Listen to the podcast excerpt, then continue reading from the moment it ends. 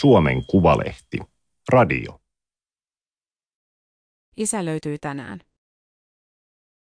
Ensin sisaruksia oli kaksi, sitten kymmenen, kaksikymmentä. Keväällä 2020 löytyi heidän biologinen isänsä, mutta vieläkään he eivät tiedä, miksi heitä on niin paljon. Toimittaja Elina Järvinen. Teksti on julkaistu Suomen Kuvalehden numerossa 14-15 kautta 2023. Ääniversion lukijana toimii Aimaterin koneääni Ilona. Perjantaina 17. huhtikuuta 2020 Timo Ramu kertoi, että biologinen isä oli löytynyt.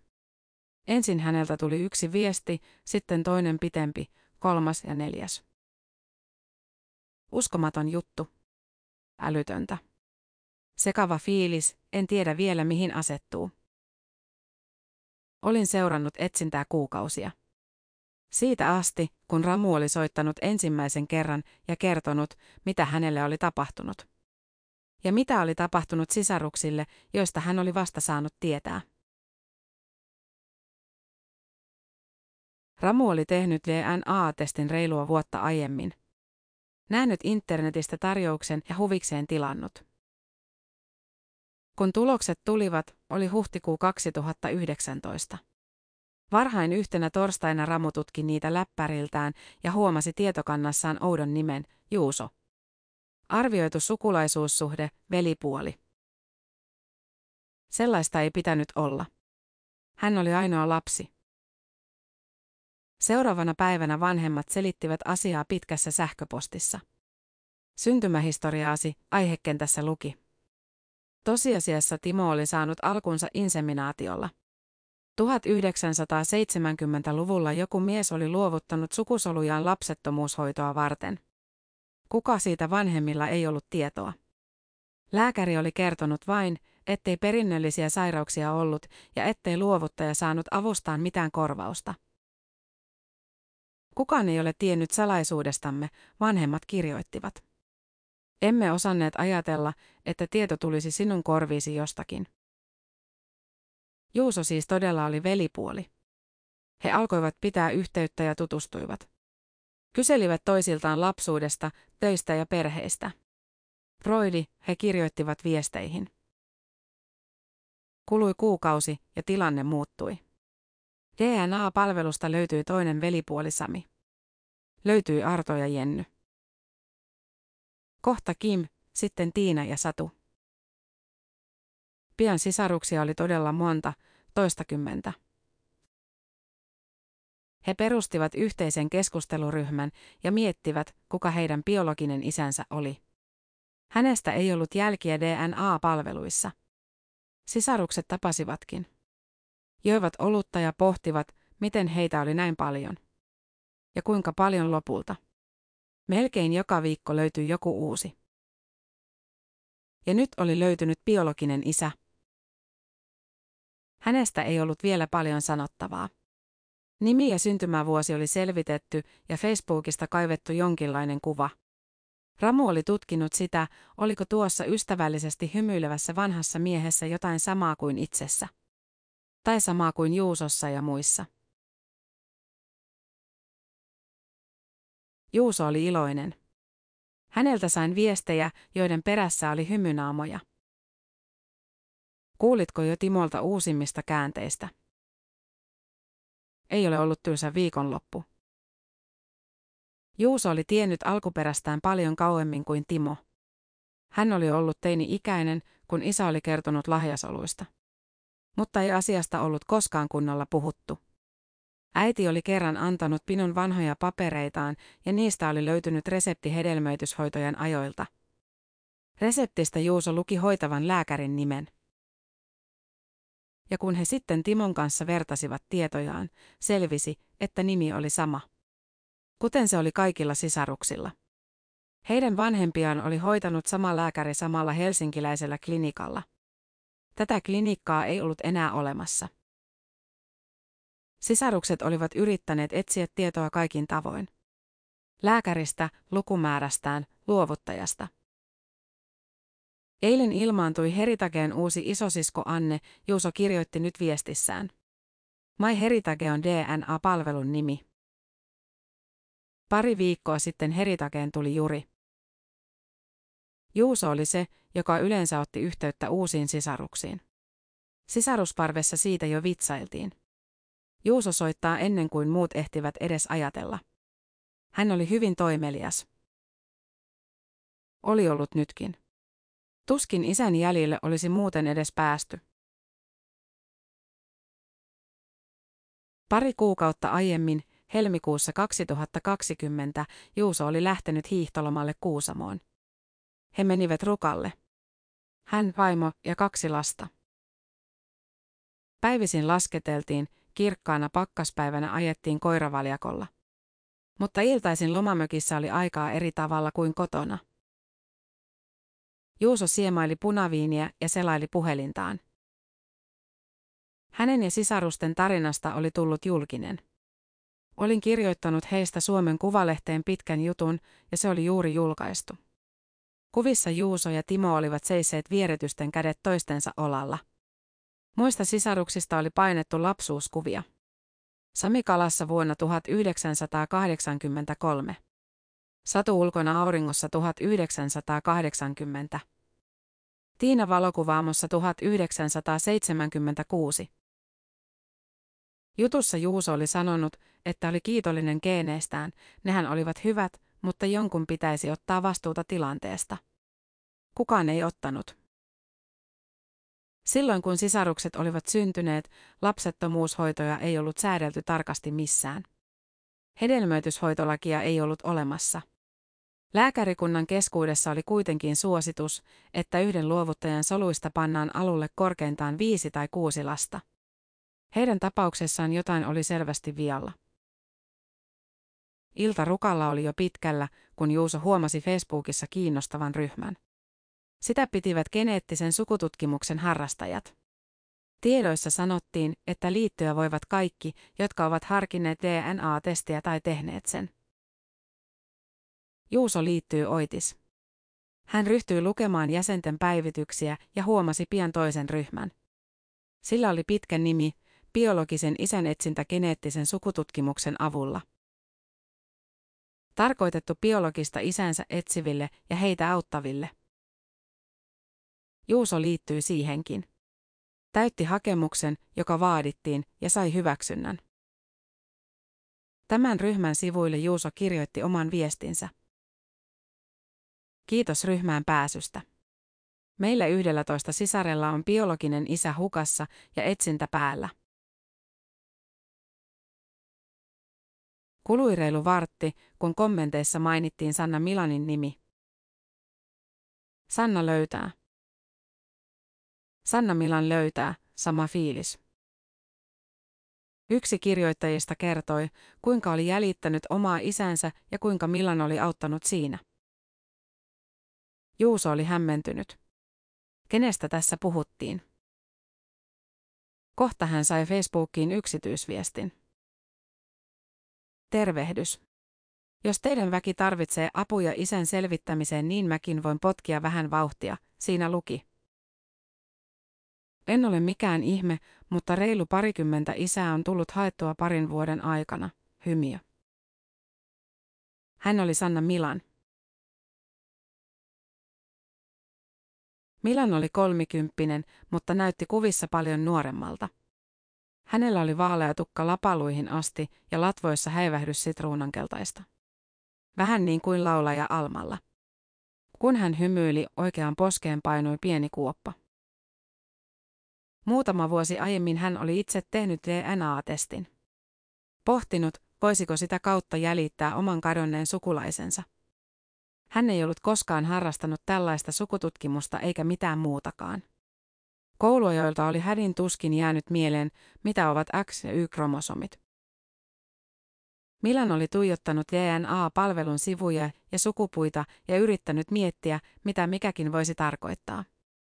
Mikä oli sentimorgan, segmentti tai triangulaatio? Hän luki ulkomaisia sivustoja ja oppi perusasioita. Mutta tekniikat, jotka toimivat hyvin Yhdysvalloissa, eivät toimineet lainkaan samalla tavalla Suomessa. Pienessä maassa oli asuttu samoissa kylissä ja menty naimisiin keskenään. Henkilöt, jolla oli samaa perimää, saattoivat olla sukua 80 kautta. Milan koetti kysyä neuvoa muilta harrastajilta, mutta vastauksia ei tahtonut saada. Se turhautti häntä. Ei tästä tule mitään, kun kukaan ei kerro. Vai eikö tiedä? Palstoilla puhutaan hienosti snipeistä ja yhaploista, mutta käytännön tietoa ei ole. Silti hän jatkoi. Oli sen verran sinnikäs, että selvitti ja oppi. Kahden vuoden kuluttua hän löysi kadonneen sukulaisensa. Mutta kun tavoite oli saavutettu, hän ei halunnutkaan lopettaa. Hän oli kehittänyt tekniikan, jota saattoi yhtä hyvin käyttää muiden hyväksi. Myöhemmin hän antoi sille nimenkin, löydä biologinen isäsi menetelmä. Se perustui osumaryhmiin, joita hän kokosi DNA-palvelujen työkaluilla. Ja kynällä ja ruutupaperilla. Hän selvitti kaukaa historiasta, miten ryppäät, joilla oli kohtuullisen paljon samaa DNAta, tosiasiassa liittyivät toisiinsa. Ketkä olivat yhteiset esivanhemmat? Näkyykö tiedoissa samoja sukunimiä ja paikkakuntia? Missä oli solmittu avioliittoja? Kun ryppäitä kutoi yhdeksi isoksi verkoksi, jatkoi tiedonhakua ja tarkistamista, verkko alkoi kutistua. Jäljelle jäi vähemmän ja vähemmän nimiä, jotka saattoivat olla kaivattuja isiä. Kunnes lopulta jäljellä oli enää yksi nimi. Juuso vastasi Sanna Milanin viestiin Rukalta saman tien. Moikka Sanna. Kaikki apu on tervetullutta. Milan meni pian asiaan. Hän kysyi, oliko jonkun sisaren kautta jo muodostunut käsitys isän puolen osumista. Oliko jonkun äiti tehnyt testin myös? Tästä ei ollut tietoa. Juuso sanoi, että sisarukset olivat selvittäneet asioita toista reittiä. He olivat ottaneet yhteyttä Valviraan, Väestöliittoon, oikeusministeriön, lääkäreihin. Mitään ei kylläkään ollut selvinnyt. Minä teen tätä hommaa ainoastaan DNAn avulla, Milan kirjoitti. Juuso kysyi sisarusten keskusteluryhmästä, oliko jonkun äiti tehnyt testin. Kävi ilmi, että Samin äiti oli. Juuso kirjoitti Samille, että tämän pitäisi nyt antaa Sannalle tunnuksensa, joita käytti DNA-palvelussa. Tällaiselle yhdelle Sannalle. Hän tiesi itsekin, miten älyttömältä pyyntö kuulosti.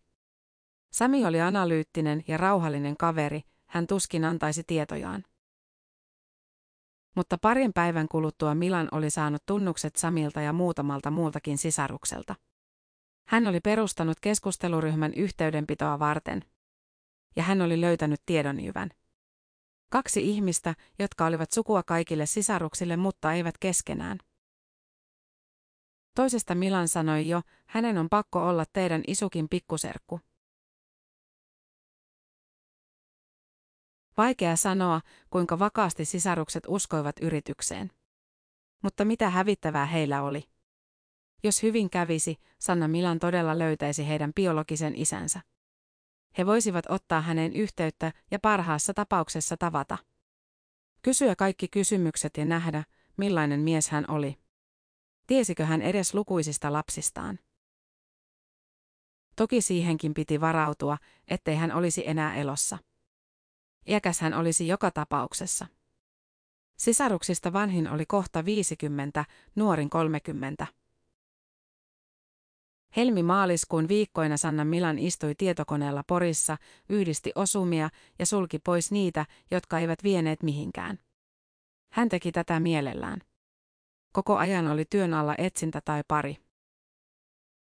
Usein hänelle kävi niin, että tapaukset alkoivat elää mielessä. Silmiin piirtyi karttoja, muodostui ryppäitä, kulkilankoja. Asioita liikkui. Milan teki ruutuvihkoon merkintöjä, joista ei jälkeenpäin saanut itsekään selvää. Riku lisää 1836 Juuhan, Promot 8912.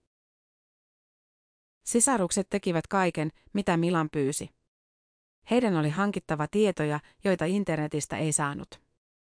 Milan antoi ohjeita ja sisarukset miettivät, kuka tietoja milloinkin hakisi. Sami soitti miehelle, joka näkyi osumana DNA-palvelussa ja kysyi tietoja tämän äidistä. Timo meni Helsingin kaupungin arkistoon ja tutki mikrofilmeiltä poliisin vanhaa osoiterekisteriä. Arto lähetti sukututkimuslomakkeen eteläsuomalaiseen pikkukuntaan ja sai vastauksen, että kannattaa tulla käymään. Aineiston toimitusaika oli kolme kuukautta. Niinpä Arto matkusti pikkukuntaan. Hän luki kirkonkirjoja mikrofilmiltä, mutta ei löytänyt mitään hyödyllistä. Virkailija oli kuitenkin ystävällinen. Hän löysi tietokoneeltaan sukuselvityksen, jonka joku muu sisarusten sukulainen oli tilannut vuosia aiemmin. Arto osti siitä kopion. Työ oli sujunut lupaavasti, mutta maaliskuun lopussa hiljeni. Koronavirus levisi ja sulki virastojen ja arkistojen ovet. Tutkinta junnasi muutenkin. Sanna Milan oli selvittänyt muitakin sukuhaaroja, mutta päätynyt aina samaan lopputulokseen. Oikea sukupuu oli se, josta Arto oli ottanut kopion. Sen oksia oli edelleen etsittävä. Paljon ei voinut tehdä, Suomi oli kiinni, mutta kuulvata sentään saattoi. Ja kaivaa lehtien nettiarkistoja. Kaikki istuivat kotona kuitenkin. Seuraavina viikkoina tehtiin umpimähkäisiä verkkohakuja, syötettiin etunimiä ja päivämääriä. Arto yritti, Sanna yritti, Kim yritti. Mutta lopputulos ei ollut kehuttava. Kunnes tuli huhtikuun puoliväli ja lehtiarkistosta löytyi kuolinilmoitus vuodelta 1967. Siinä oli sama naisen nimi ja syntymäaika kuin Arton kopiossa. Syntymäpaikkakin oli oikea pikkukunta. Löytyi lisää lehtileikkeitä ja ajatus vahvistui, tämä nainen saattoi olla puuttuva linkki. Hän saattoi olla heidän isänsä isoäiti. Arto tilasi Helsingin käräjäoikeudesta naisen perukirjan. Se tuli sähköpostiin seuraavana päivänä. Perukirjan ensimmäisellä lehdellä luki perien nimi, heidän biologisen isänsä nimi. Myöhään samana iltana Juuso kirjoitti viestin Facebook-ryhmään. Siihen, jolla oli pitkä nimi. Biologisen isän etsintä geneettisen sukututkimuksen avulla. Isä löytyy tänään. Sanna tosiaan on velho. Hän kertoi, että sisaruksia oli nyt 14. Korjasi hetken kuluttua, että ei kun 15. Ottaisin Sannastakin itselleni siskon, jos se olisi mahdollista, hän kirjoitti ja lisäsi sydämen. Monet onnittelivat. Yksi kysyi, oliko isä elossa. Oliko selvinnyt, miksi heitä oli näin paljon? Olen niin utelias, että pakko kysyä, hän kirjoitti. On elossa. Ja homma etenee, Juuso vastasi. Nyt he siis tiesivät biologisen isänsä nimen. Nimen ja syntymäajan.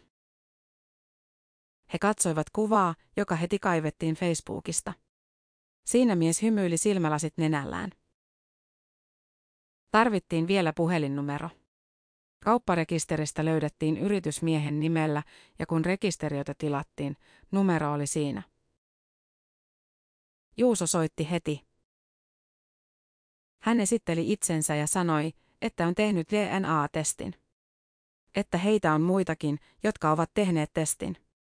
Ja niiden perusteella näyttäisi siltä, että sinä olisit meidän. Että oletko joskus käynyt luovuttamassa sukusoluja. Se ei varmaan ollut puhelu, jota 76-vuotias mies osasi odottaa perjantai-päiväänsä. Hän vastasi väistellen. Ei myöntänyt luovuttaneensa, mutta ei kieltänytkään. Minä en moisesta perusta. Jotain siihen suuntaan hän sanoi. Kysyi sitten vielä, mistä Juuso oli saanut tällaisen käsityksen. Juuso luetteli nimiä, mitä nyt muisti yhteisistä sukulaisista, mutta ne eivät sanoneet miehelle mitään. Juuso mainitsi lääkärin, joka oli tehnyt hedelmöityshoidot, ja hänet mies tunnisti. Joo, kyllä tiedän, vanhoja kavereita. Mies oli ystävällinen, mutta halusi lopettaa puhelun lyhyen. Sen kuuli selvästi äänestä. Juuso olisi keskustellut pitempäänkin, mutta puhelu vain loppui. Näinkö tässä nyt kävi? Juuso oli hämmentynyt, vaikka ei oikeastaan tiennyt, mitä oli puhelulta odottanut. Tavallaan vastauksia oli saatu, mutta samaan aikaan ei ollenkaan. Juuso lähetti perään viestin, mutta ei saanut siihen vastausta. Timokin lähetti viestin. Taidat olla biologinen isäni, Timo aloitti ja kertoi jotain itsestään. Koetti sanoa, ettei heillä ole mitään vaatimuksia. He haluavat vain selvittää alkuperänsä ja ovat kiitollisia, jos hän ottaa yhteyttä. Parin päivän kuluttua mies yllättäen soitti. Hän oli hermostunut ja Timo oli myös. Miten siinä nyt ollaan? Vanha mies ja aikuinen poika, jotka eivät ole edes tienneet toisistaan. He puhuivat pitkään sukelluksesta, jota Timo oli kertonut harrastavansa. Juttu alkoi luistaa. Mies kertoi itsestään, perheestään ja töistään. Vähitellen päästiin vaikeampiin aiheisiin. Mies sanoi, että oli luovuttanut sukusolujaan tutkimustarkoituksiin. Jotenkin niin hän sen sanoi. Oliko hän ymmärtänyt, miten niitä lopulta käytetään, jäi epäselväksi. Lääkäriä hän ei syyttänyt. Tämä oli halunnut auttaa lapsettomia pareja, hän sanoi. Bisnestä tällä ei ollut tehty. Hän tunsi kyllä lääkärin, mutta vuosiin ei ollut pidetty yhteyttä. Se oli vain jäänyt. Timo ajatteli, että mies vaikutti tosi skarpilta. He puhuivat tapaamisesta, joka voitaisiin järjestää sitten, kun korona väistyisi. Mutta kun Timo yritti sanoa, kuinka paljon heitä oli, älä nyt järkyty, mutta mies ei reagoinut mitenkään. Ihan kuin hän ei olisi kuullut. Uusia sisaruksia ilmaantui usein pieninä ryppäinä, pari-kolme kerrallaan. Siitä pääteltiin, että DNA-testi oli taas ollut tarjouksessa. Tulijasta tiedotettiin keskusteluryhmässä, vaikka monella oli puhelimessaan sovellus, joka ilmoitti heti uudesta osumasta. Silti tiedot jaettiin. Ja kun tulijan oli otettu yhteyttä, hänet liitettiin ryhmään. Sillä oli vaihtelevia nimiä, pakasteherneet, tohtorin timantit, lääkärin katiska. Paitsi että sisarukset käyttivät lääkärin nimeä. Tyyliin Keijon katiska. Joskus ilmeni outoja yhteensattumia. Kuten silloin, kun joukkoon liittyi uusi veli ja yksi siskoista muisti hänet jostain. Häistä selvisi myöhemmin. He olivat vuosia aiemmin olleet samoissa häissä, sisko Kaasona ja veli Pestmanina. Tai silloin, kun kuultiin Annesta ja Jaakosta. Anne ja Jaakko soittivat samassa orkesterissa. He olivat tunteneet vuosia, kulkeneet yhdessä konserttimatkoilla. Marraskuussa 2019 he juttelivat orkesterin pikkujouluissa, kelasivat siinä kulunutta vuotta. Annelle vuosi oli ollut aikamoinen. Hän oli kuullut, että oli syntynyt inseminaation avulla ja järkyttynyt siitä. Ei siksi, että olisi hätkähtänyt hedelmöityshoitoa, vaan siksi, ettei ollut tiennyt. Paarin pöydässä Anne uskoutui tästä Jaakolle. Jaakko kuunteli ja sanoi sitten, että hänkin voisi kertoa. Hänellä oli samanlainen tausta, eikä hän ollut puhunut siitä koskaan kenellekään. Miten voi olla, he päivittelivät. Oli hilpeää ja jotenkin lohduttavaa. Tuli tammikuu ja Anne näki Suomen Kuvalehden jutun. Hän innostui ja lähetti sen Jaakolle. Tehdään mekin DNA-testit, niin voidaan löytää itsellemme sisaruksia. Niin kuin tämä Timo Ramu on löytänyt. Jaakko empi, mutta Anne tilasi testin. Ja kun tulokset sitten tulivat, hän katsoi osumia ihmeissään. Timo, Juuso. Miten nämä ensimmäiset nimet olivat niin tuttuja? Hän kaivoi lehtijutun esiin ja lähetti Jaakolle viestin. Sain just tulokset ja kuulun tuohon porukkaan. Näin tosiaan oli. Anne kuului samaan sisarusparveen. Jestas, Jaakko vastasi. Kyllähän mun on pakko tehdä tuo itsekin mahdollisimman pian. Jaakko sai tuloksensa heinäkuussa.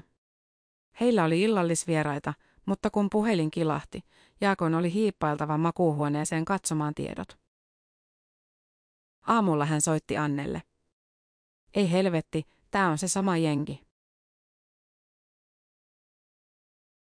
Siitä on nyt kolme vuotta, kun biologinen isä löytyi. Nykyään häneen ei pidetä paljon yhteyttä. Ei soitella säännöllisesti. Joskus joku sisaruksista lähettää hänelle viestin ja kertoo siitä muille, mutta suurin osa ei ole yhteydessä lainkaan. Jotenkin he varjelevat vanhaa miestä, varovat rikkomasta hentoa suhdetta. Tai tämän omia perhesuhteita. Miehellä on vaimo ja lapsia. Välit ovat silti hyvät, voisi sanoa jopa lämpimät. Syksyllä 2020, kun tapaaminen viimein järjestyi, he istuivat terassikahvilassa monta tuntia. Mies ja Timo ja Juuso ja Jonna, yksi siskoista. Sisarukset olivat sopineet, etteivät kaikki mene. Edetään rauhallisesti. Mies oli tosi mukava. Hän kertoi tarinoita ja jutteli kaikenlaista. Oli kiinnostunut sisaruksista. Juusoa varten hän oli opetellut turkulaisvitsin Juuso on Turun seudulta ja printannut auton myyntiilmoituksen. Heillä oli joskus ollut puhetta, että molemmat tykkäävät kiiltävistä asioista, kelloista ja autoista. Seiskasarjan Pemari oli ollut myytävänä hyvällä hinnalla ja mies halusi vain näyttää sen. Kun Timo kertoi, miten oli saanut kuulla sisaruksistaan ja alkuperästään, mies selvästi liikuttui. Hän pyyhki poskiaan ja sanoi, että nenä vuotaa kun ulkona istuu. Mies ei ollut koskaan ajatellut, että hänellä olisi tällaisia lapsia. Sen hän sanoi nyt. Ei ollut tullut mieleenkään. Sisarukset yrittivät ehdottaa, että hän soittaisi lääkärille ja selvittäisi asiaa, mutta hän ei sanonut siihen oikein mitään. Oli edelleen kysymyksiä, jotka hän mieluummin kiersi. Kun kahvilasta lähdettiin, kolautettiin kyynärpäitä ja sovittiin, että soitellaan. Sen jälkeen ei ole tavattu. Timo sanoo, ettei hänen puolestaan oikeastaan edes tarvitse. Tämä riittää. Hän tietää nyt, kuka biologinen isä on ja millainen hän on. Hän tietää, että tälle voi soittaa, jos haluaa. Olisiko kovin tiivis suhde edes mahdollinen? Juuso murehtii joskus. Tavallaan se on kylmää, ettei me olla toistemme elämässä, hän sanoo. Mutta hänelläkin on oma elämä ja perhe. Ja meitä on niin paljon. Timon kanssa Juuso on tekemisissä lähes päivittäin. Monen muun sisaruksen kanssa monta kertaa viikossa. Yhteisellä kanavalla vaihdetaan viestejä tämän tästä. Jos yksi pyytää kaljalle, joku aina lähtee. He ovat tiiviisti toistensa elämässä. Ja edelleen he miettivät, kuinka paljon heitä on. Tämä kysymys on yhä avoin. Se suututtaa jatkuvasti, Timo sanoo. Viimeksi maaliskuussa löytyy veli, joulukuussa veli ja sisko, elokuussa veli, toukokuussa. Sisaruksia on jo melkein 40. Tarkkaan ottaen 38. Kukaan aikuinen, meidän näkökulmasta aikuinen, ei ota koko hommasta mitään vastuuta. Sanotaan, että 1970-luvulla oli tällaista, Timo sanoo. Mä vastaan, että niin, mulla on 40 sisarusta. Mitä tehdään? Boulevardin klinikalla kaikki oli hienovaraista ja luottamuksellista. 1970-luvulla lapsettomuus oli niin arka aihe, etteivät pariskunnat aina puhuneet siitä edes lähipiirilleen. Boulevardilla työskenteli lääkäreitä, jotka olivat erikoistuneita nimenomaan miehen hedelmättömyyteen. Asiakkaita riitti, sillä heitä tuli kaikkialta Suomesta. Inseminaatioita ei juuri tehty muualla. Etenkään sellaisia, joissa käytettiin vieraan luovuttajan sukusoluja. Sisarusten vanhempia hoiti arvostettu lapsettomuuslääkäri. Kuuluisa kynekologi, kuten Timon vanhemmat olivat kirjoittaneet kirjeessään. Mutta ei lääkäriä yleisesti tunnettu, ammattipiireissä ainoastaan. Potilaat pitivät hänestä. Hän tuntui auttavan vilpittömästi asiakkaitaan, sanoo yhden sisaruksen isä. Vastaanotolla lääkäri teki selväksi, ettei inseminaatiota ollut määritelty laissa, mutta hoito oli turvallinen. Hedelmöityshoitolakia ei ollut olemassa, se säädettiin vasta vuonna 2007. Lääkäri teki selväksi myös toisen seikan, luovuttajan henkilöllisyyttä ei paljastettaisi kenellekään. Ei silloin eikä myöhemmin. Lääkärit pitivät luovuttajista omia rekistereitään. Kirjasivat niihin ominaisuuksia, pituus, etninen tausta, silmien väri, hiusten väri ja yrittivät täsmätä näitä aviomiehen ominaisuuksiin. Luovuttajia oli vaikea löytää. Boulevardilla lääkäri hoiti kaikki kirjaamiset itse, käsin.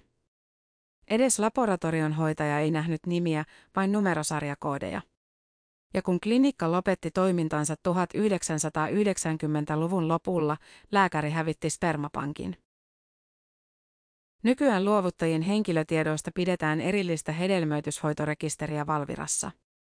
Kun lapsi täyttää 18 vuotta, hän saa luovuttajan tietoonsa, jos haluaa. Hedelmöityshoitolakiin on kirjattu myös rajoitus.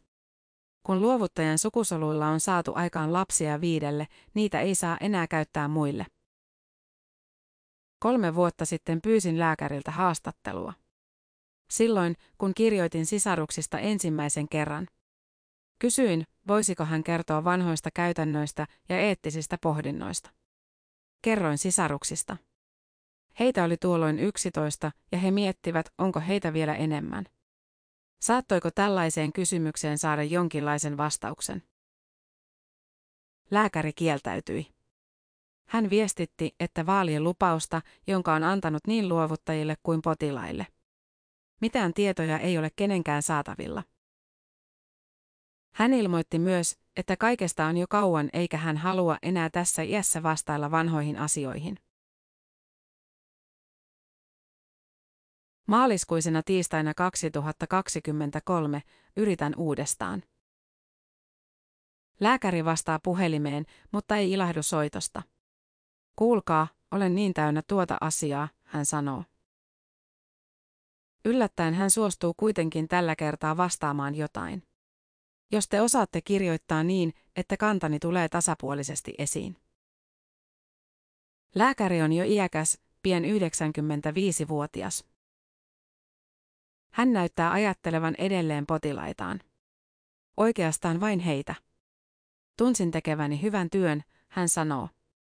Pariskunnat hakivat häneltä apua, ja jos hoitoja ei olisi tehty, he olisivat jääneet iäksi lapsettomiksi. Hän lupasi, ettei mitään tietoja ikinä vuoda, ja nyt tätä luottamusta horjutetaan. Täysin minun syyttäni, hän sanoo. Minä en voinut aavistaa, että on olemassa tällainen. Hän viittaa DNA-testeihin. Tämä on niin väärin potilaitani kohtaan. Se, että lapsi haluaa selvittää alkuperänsä, tuntuu olevan jollain lailla toissijaista. Tai ainakin syvästi yksityistä. Jos niin haluaa tehdä, siitä ei ainakaan pitäisi puhua julkisesti eikä kirjoittaa lehteen. Niin hän sanoo. Sehän ei kuulu kenellekään muulle. Kerron, että sisaruksia on nyt melkein 40. Lääkäri on yllättynyt. Oho, hän sanoo. En ymmärrä, että niitä voi olla noin paljon. Mutta jos on löytynyt, kai niitä täytyy sitten olla. Olen hyvin ymmälläni tuosta. Kysyn, oliko jonkinlainen linja silloin olemassa. Kuinka paljon saman luovuttajan sukusoluja käytetään? Lääkäri vastaa, ettei vilpittömästi sanoen osaa sanoa. On mahdollista, että minulla oli linja. Hän jää pohtimaan. On verrattoman vaikea löytää hyvä luovuttaja. Sellainen, jolla on primäärisesti ne ominaisuudet, josta voisi ajatella, että tämmöinen voisi olla hyvä isä. Hän palaa vielä lukumäärään. En kiellä, etteikö niitä olisi voinut olla noin paljon, mutta se tuntuu kyllä aika hurjalta. Mutta sille minä nyt en enää voi mitään. Tuo on kaikki mennyttä. Sukusolujen luovuttaja, sisarusten biologinen isä, ei halunnut antaa SKlle haastattelua. Tämä oli Suomen Kuvalehden juttu, isä löytyy tänään.